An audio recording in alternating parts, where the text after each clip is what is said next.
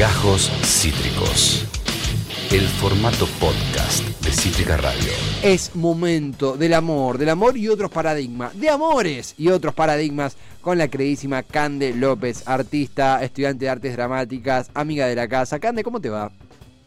Buenas tardes, ¿cómo andan? Bien, bien, espectacular, todo tranquilo. ¿Cómo viene tu miércoles? Acá, intenso, cerrando cuatrimestres, terminando ciclos. Ah, fuerte. ¿Ciclos, eh, hablamos en lo educativo o vida? Sí, sí, en lo, en lo educativo, en lo laboral. Bien, es, es un... Eh, eh, es- es- ya es el primer mes del el primer mes, el primer día del último mes. ya es diciembre, qué locura. Mm, totalmente, Me totalmente. agarra como un poco de pánico. Eh, Ar- Argentina en diciembre es un tema, ¿viste? No, y además, esta, o sea, esta Argentina en la que estamos viviendo en este momento, yo creo que si llegamos vivos a enero, ya es, es motivo de celebración. Ab- absolutamente. Y si no, festejamos con San Pedro en el, en el cielo, algo inventamos. Total. Bueno, ya fuiste adelantando de qué vamos a hablar hoy en esta columna. Algo tiré, tiré unas líneas. Responsabilidad afectiva, un concepto ya a esta altura también. Sí, sí, sí, sí, totalmente, totalmente. Eh, bueno, como concepto, tiene sus años igual. Lo venimos eh, laburando mucho. este último tiempo como que está muy en auge y muy en boca de todos. Total. Eh, creo que más o menos eh, todos tenemos una idea personal o particular de qué significa para nosotros, pero el concepto como lo conocemos llega más o menos entre los 70 y los 80. Ah, Eh, sí, tiene, tiene su recorrido. O sea, ya había, incluso antes, siglo XIX, eh, teorías anarquistas que hablaban como de la responsabilidad en los afectos, wow. pero como lo conocemos hoy, más de lo que, que tiene más que ver con lo que hablamos hoy cuando decimos responsabilidad afectiva, eh, nace más o menos en los 80, Sí. de la mano del poliamor o de las búsquedas de, de vínculos no monógamos. Eh, bueno, se empieza a teorizar en la psicología sobre el tema y llega, digamos, como que se empieza a, empiezan a hacer este concepto. Que a la Argentina, bueno, tiene como un principio ahí en los 70 y después más 80 postdictadura y los 90 como ahí también un auge de, de estas corrientes y de estas teorías. Mirá qué interesante, no tenía ni la menor idea. Para, Viste que los millennials queremos que. bueno, vo- vos sos más joven que yo, yo me pongo millennial aunque, aunque yo tengo 68 años de espíritu, pero viste que queremos que inventamos todo y no, la responsabilidad afectiva estaba en boga desde hace décadas o siglos incluso, ¿no, Cande? Sí. Sí, hoy, bueno, el concepto está expandido y también data de eh, una realidad sexoafectiva que vivimos en el siglo XXI. Eh, lo incorporamos y lo usamos medio también como para un poco evaluar o medir eh, ciertos vínculos, como que se volvió un poco una palabra que es medio parámetro, ¿no? Como esto de la cancelación también como, bueno, alguien tiene o no tiene responsabilidad afectiva, qué es, dónde se encuentra, cómo se usa. Eh, bueno, somos una generación también que ha generalizado un poco lo que es el sexo casual, ¿no? Y con esto nuevos conflictos también. ¿Cómo es eso de... de- me, me- me- generalizado en qué sentido? Me interesa el debate. Y sí, yo, creo que generalizado en el sentido de que ya está más naturalizado, ¿no? En todos los contextos. Como que antes quizás estaba más sesgado como a un cierto tipo de, de- de comunidades, eh, que para todo lo que era la Iglesia Católica, digamos, o la institución del matrimonio eran la promiscuidad, la gente sin valores, Sí, sí, sí. como...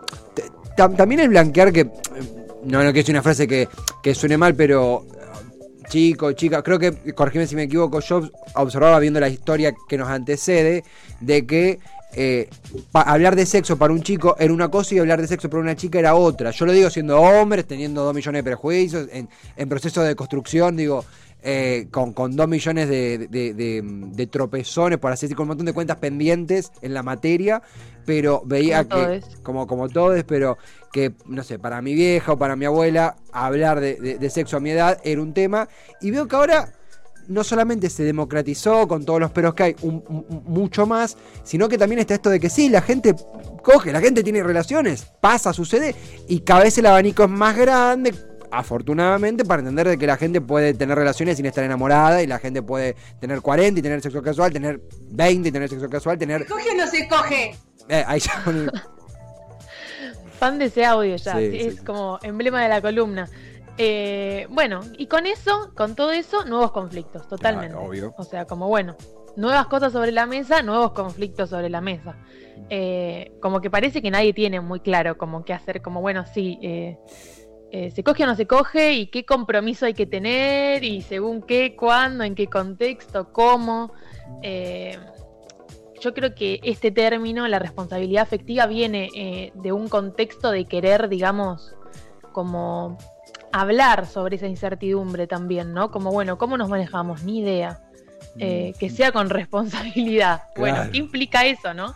Claro. También en un contexto donde auge feminista eh, que pone sobre la mesa la necesidad de repensar cómo nos relacionamos, incluso históricamente. Total. total. Eh, bueno, hice unas preguntas en Instagram, Sí. hay algunas respuestas que podemos ponchar y compartir. Uh, me encanta esto, esto me encanta, esto me encanta, me encanta lo que dijiste de no sabemos cómo, pero que sea con responsabilidad afectiva, como no sé cómo, agarrate fuerte porque esto arranca. Eh, ¿cómo, ¿Cómo querés que hagamos el sistema? ¿Querés que lea yo? ¿Querés leer vos? Cande, vos decime. Voy que- leyendo, a ver, me yo encantó. pregunté cómo creen que, o sea, qué creen que es la responsabilidad afectiva, también teniendo, partiendo de la base de que es un concepto que tiene, o sea, el significado que cada persona le dé y que hay que pensarlos colectivamente Total. eh, para romper formas, para romper moldes y también el sentido último que le demos a la responsabilidad afectiva es el sentido que nos apropiemos, Total, o sea, el del uso que hagamos de ese concepto. Em, totalmente. Coincido. y arranco. El Coincido. primero dice contemplar cómo le va a repercutir al otro y tu manera de comportarte. Mm, sí. Eh, es, es como la definición, viste, por ahí más, más No digo que esté mal, no estoy de acuerdo. Es como la que entendemos todos, viste. Sí, o sea, me, me parece como bastante claro en general, como en todos los vínculos, ¿no? Como, Total. bueno, vivo Sí. en una sociedad y Sí. las cosas que hago tienen consecuencias, repercuten en otros. Claro, no hace falta estar legado sexo efectivamente para pensar en el otro. Claro, total. Ahí tenemos La otro. comunicación y el respeto con la base. Y, y ahí la base sería como esa base y condición que haces con alguien que te vinculás sexo efectivamente, por ejemplo, no sé, una pareja, un chongo. Y yo creo que sí, ¿no? Podríamos interpretar que, o, o como que la base sea esa, la comunicación y el respeto. Total, totalmente. Algo que también sucede mucho, eh, ahí, ahí mientras vamos viendo los mensajes, es esto de. eh, Va, no sé, es un prejuicio. Te lo hago como pregunta porque por ahí estoy teniendo un prejuicio súper estúpido. Pero A ver. la responsabilidad afectiva es, es un tema de debate mayor por ahí en una pareja abierta o por ahí en un chongueo, en un, en un, en un iba a decir un tiroteo, no suena horrible, como en el sentido seductor del término, no suena terrible, pero Cumpliendo 80. cumpliendo Un tiroteo. 80, sí, sí, hoy me cumplí 80, tenía 79 hace dos segundos, pero sucede más en ese, en ese contexto que en una pareja cerrada, donde capaz está todo más asentado. ¿Crees que es así o es un prejuicio eso? Eh, yo creo que hoy en día es un poco un prejuicio, ¿no? O sea, creo que se Mm. habla. Sí, Para mí está, está bastante generalizado. Eh, yo creo que en las amistades, y personalmente apuesto a la amistad como eh, decisión política en todo, o sea, Obvio. comparo mucho todos mis vínculos con, con amistades sanas, digo, como Obvio. bueno, una pareja puede ser partir de una amistad o, o una amistad muchas veces tiene muchas cosas tóxicas que asociamos a la pareja, pero que bueno, ya hemos hablado en esta columna que, que pueden mutar otros vínculos. Yo creo que hoy en día la responsabilidad afectiva no se la exigimos solamente a una pareja. Total, totalmente. Y, y acá tenés uno con la gran polémica de la tarde. ¿Lo querés leer, Cande? Sí, este viene con meme también. Sí. Eh, dice que, eh, que a veces, a ver si leo bien, bueno, que a veces los de la bandera del poliamor o del amor libre, dice, y todo eso se olvidan de la responsabilidad afectiva. Y después se viene el meme que cuando alguien se cree poliamoroso y lo único que hace es consumir cuerpos sin responsabilidad afectiva y está... eh, ay, no me sale el Bob nombre. Esponja. Bob Esponja, eh, cavando una tumba y diciendo, bueno, ahí va otro. Sí, totalmente. Tot- o sea, eh, el amor libre no implica que no pueda haber sentimientos o que no. Los cuerpos no son envases, digo, a fin y a cabo. Por suerte. No, bueno, total. Hay todo un debate en, en relación al consumo de, de- de cuerpos y a, eh, bueno, las aplicaciones, ¿no? Que un poco parecen como si fuera una vidriera donde uno puede seleccionar. Eh, es un debate interesante que podemos traer para otra columna. Total. Y, y sobre este también quería como rescatar un prejuicio que, que, yo creo que hay sobre los vínculos poliamorosos y que justamente esas corrientes que empiezan a, hablar de este concepto eh, se organizan como en búsqueda de un vocabulario que em, como que los, los ayude como a limpiar ese prejuicio, que para mí tiene que ver mucho con la ah. institución del eh, matrimonio, la iglesia católica, los valores, los principios de la familia, la moral y todo ese prejuicio que caía sobre la gente que quería tener relaciones distintas. Total, sí, sí, absolutamente. E incluso también, eh, eh, Cande, a ver, respecto a, al... A, mí me pasó, no te tiro la lectura, ¿no? Que más allá de que sea casual y demás, la actividad sexual, el sexo, es algo muy íntimo, hasta, hasta literalmente uno está desvestido, está confiando plenamente en la otra persona. ¿Se cogen esta casa o no se coge? acá en la radio no sé, por ahora estamos todos sentados cada uno en su lugar, pero eh, entonces puede pasar que se, uno se exponga y aparezcan sentimientos, eh, digo, no pueden ser consentidos o no pero qué necesario es poner sobre la mesa, como viene a sacar la, la, persona que mandó esta respuesta, de que sí, bueno, sexo libre está todo bien, que no está exento a tener los problemas que tiene cualquier ser humano, que es, mira, me enamoré, o me enamoré muy fuerte por ahí, mira, me enganché, mira, me confundí. Eh, ahí no se le pone la etiqueta de amor libre de una, sino que está bueno dialogarlo y problematizarlo, que está bárbaro, ¿no? Como hacemos acá. Re, yo creo que ante todo, no tomarlo como un manual, ¿no? Como que la responsabilidad afectiva de repente se volvió como, bueno, una manera de medir personas, buenas o malas, tiene o no tiene, cómo se... Primero que somos momentos, ¿no? Que podés, todos, a todos nos puede pasar de tener un momento en el que no somos responsables afectivamente, aprender de eso, cambiar, aprender para la próxima, como querer incluso intentar reparar eso. Eh, acá el que viene dice, tener empatía por la vulnerabilidad sentimental de alguien con el cual se estuvo. Mm. Eh, yo ahí un poco diciendo, digo, pienso en lo que decías antes y digo, bueno, no es tener empatía con la vulnerabilidad, también es hacerse cargo de la vulnerabilidad propia. Total. O sea, como poder sentarnos a hablar es reconocernos vulnerables. Y justamente me parece que en esto abrir un diálogo eh, es como, bueno, abrirse a la vulnerabilidad. Y hay algo de sentarnos a hablar, de poder hacernos cargo de lo que nos pasa, de lo que deseamos y comunicarlo. Mm, eh, total. total, Y, entender que eso es, em, que puede cambiar. Que hoy te puede decir, che, bueno, mis expectativas van por acá y que mañana pueden ser otras y que si me doy cuenta de eso, también lo puedo comunicar, como también sacar eh, la culpa, ¿no? Como de, de, la mesa, como decir, bueno, la verdad que hoy quería esto y mañana empecé a querer esto otro, me está pasando esto, no estoy pudiendo evitar que me pase, charlémoslo. Total, total. E, el, diálogo sana, el diálogo muchas veces ayuda a, a procesos que atravesarlos en solitario, en silencio, puertas adentro de uno es muy doloroso. A veces el, e, e, hacerlo externo. Y viste qué pasa, que a veces uno lo hace externo una primera vez y uno está nervioso, cansado, eh, confundido. Hasta incluso una segunda vez externalizarlo. Digo, no, no, no, no cortarse solo. Rey, también digo como esto, que, que haya un lugar, o sea, poder generar, eh, sea en una pareja, sea el vínculo que sea, un espacio en el que podamos hablar y que lo que yo digo no, no sea tomado ni como una demanda, ni que yo, eh, digamos, lo diga en, tono de demanda, ni que sea una o sea, necesariamente una discusión, sino que sea poder generar en nuestros vínculos espacios eh, seguros para poder hablar, ¿no? Donde uno dice, bueno, no vamos a poder esquivar el conflicto, porque o sea, hay algo también de esta positividad tóxica que medio que patologiza todo lo, lo doloroso, este, la idea de que el amor no duele, que yo no estoy muy de acuerdo, sí, la verdad que creo que no hay que sufrir desmedidamente eh, para querer a alguien, pero sí, siempre que nos encontremos con el deseo de un otro, es muy probable que haya conflicto, porque no siempre deseamos lo mismo, no lo deseamos de la misma manera, no queremos ni necesitamos las mismas cosas. Entonces, eh, como, bueno, y nadie tiene por qué adivinar lo que nos pasa tampoco, ¿no? Como nadie puede.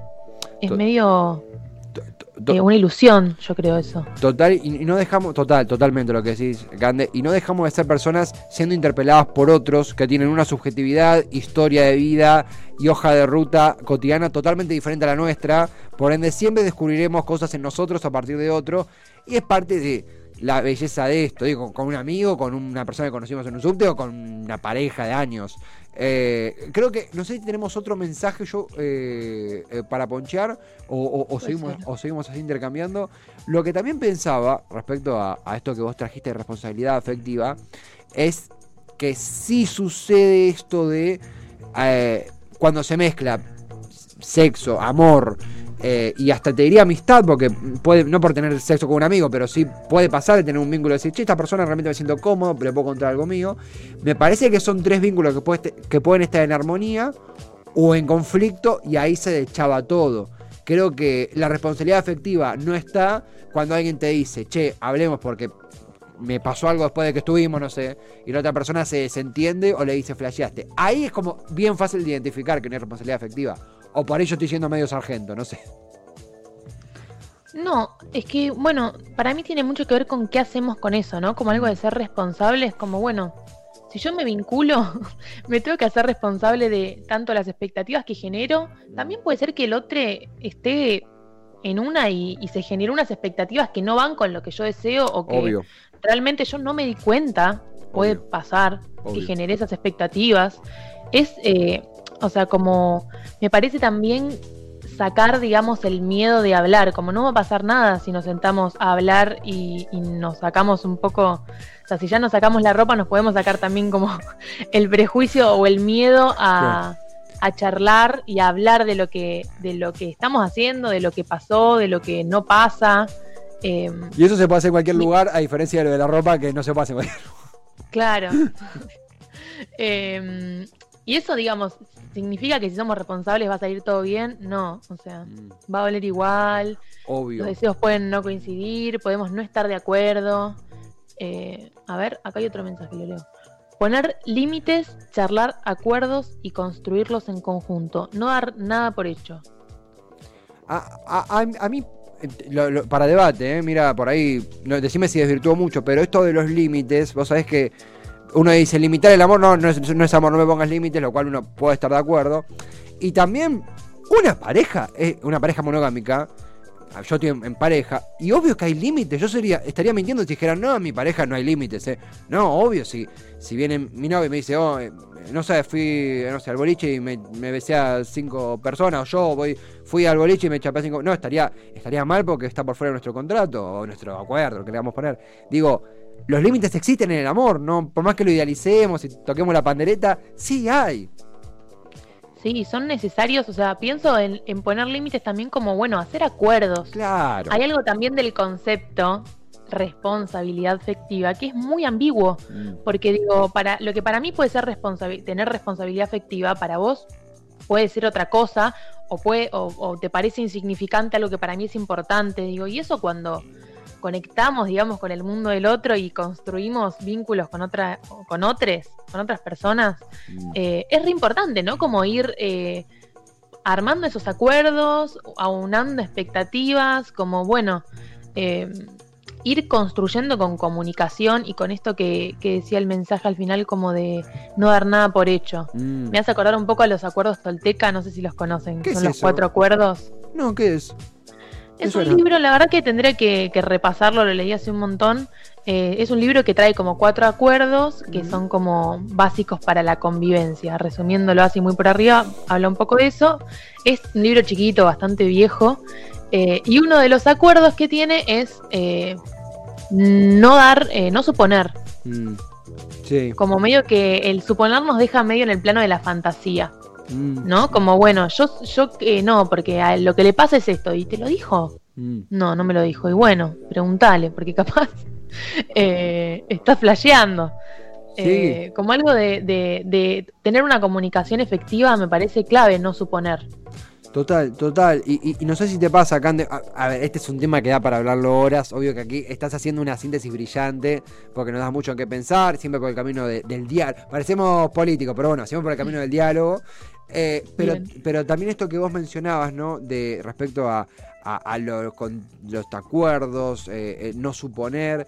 eh, creo que también va por el lado de que efectivamente estamos en un proceso, no sé, en mi caso, mis viejos se casaron a mi edad, mis abuelos se casaron más jóvenes, y yo hoy, y, mis amigos y, la, comunidad que integro, ningún pibe de mi edad está pensando en casarse. No está ni bien ni mal, no lo estamos pensando.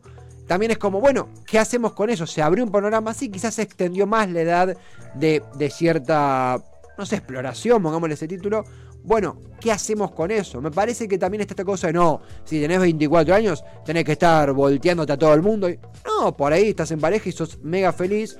Por ahí sos, digo, ser a partir de uno, a menos de cómo nos interpelen los otros, pero también ser uno y estar en paz con uno y poder externalizar lo que a uno le jode, aunque sea en contra de, por ejemplo, el amor libre, lo cual es una idea para algunos super piola y otros no la eligen y está bien. No, no sé vos cómo lo sentís. Sí, para mí lo importante es que se dé el debate y que todos tengamos las opciones, incluso opciones simbólicas, digo, porque uno dice, bueno, sí, se puede, podés hacer lo que quieras ahora. Y la verdad es que uno puede hacer en la medida en que tiene las opciones simbólicas para poder elegir. Claro. Entonces, que demos esa discusión, eh, bueno, nos permite eso, generar opciones y que después de eso, obviamente, podamos elegir la que, la que nos venga mejor a nosotros y a la persona con la que estemos construyendo. Y de ahí es como comunicación y poder, digamos, quizás usar esta herramienta como este concepto de la responsabilidad afectiva para poder generar discusiones eh, sanas. Poder hablar y poner sobre la mesa lo que nos pasa. A ver, de nuevo, da para charlarlo mucho tiempo, podemos cerrar juntos y va a quedar mucho para la siguiente columna. Si querés nos vamos con este mensaje para, para cerrar, para que no quede afuera el, el amigo que mandó esto. ¿Querés leerlo, Cande? Sí, entender que en los vínculos no soy yo sole, sino que del otro lado también hay un otro que también importa. Y sí, bueno, como salir un poco de la realidad de uno y poder acordar con la del otro, ¿no? Para poder construir juntos algo que nos sirva a los dos. Es un proceso muy lindo, claro, y es verdad. O a quienes seamos. Total, total. Y es también muy lindo dejar posar los ojos sobre, sobre el otro por la responsabilidad, por, por la exploración, por, por lo que surja. Cande, eh, realmente es un tema, yo te voy a decir la verdad, cuando arranqué eh, la presentación dije, uh, qué tema tan, tan grande, por dónde se irá, iremos por acá. Y has hecho una síntesis brillante que creo que sintetiza muy bien un pensamiento de, época en términos así académicos. Eh, impecable, súper disfrutable, obvio eh, que da para charlarlo mucho más. Afortunadamente en una semana nos reencontramos mismo hora, mismo canal y seguimos este debate en, de amores y otros paradigmas, si te parece. Exactamente, lo seguimos la semana que viene, podemos seguir hablando de esto, andar en otros caminos que se abrieron en la conversación de hoy. Y para la semana que viene les prometo eh, recomendaciones de libros, lecturas que, que, bueno, llega el verano y para al menos a mí es un momento de, de poder leer, de tener tiempo de leer otras cosas que no sean de la facultad. Eh, y bueno, les traigo unas recomendaciones de libros para leer sobre esto y algunas cosas me encantó, Cande. Recontra estoy. Gracias totales por esta gran columna. Nos vemos en una semana, ¿te parece? A ustedes, nos vemos el miércoles. Hasta el miércoles, Cande, Cande López, de Amores y otros paradigmas. Es artista, estudia artes dramáticas y realmente nos ha dejado mucho que pensar y nos ha interpelado realmente en lo más profundo, como siempre lo hace nuestra gran amiga de cada miércoles. Esto fue Gajos Cítricos. Encontrá los contenidos de Cítrica Radio en formato podcast en Spotify YouTube o en nuestra página web.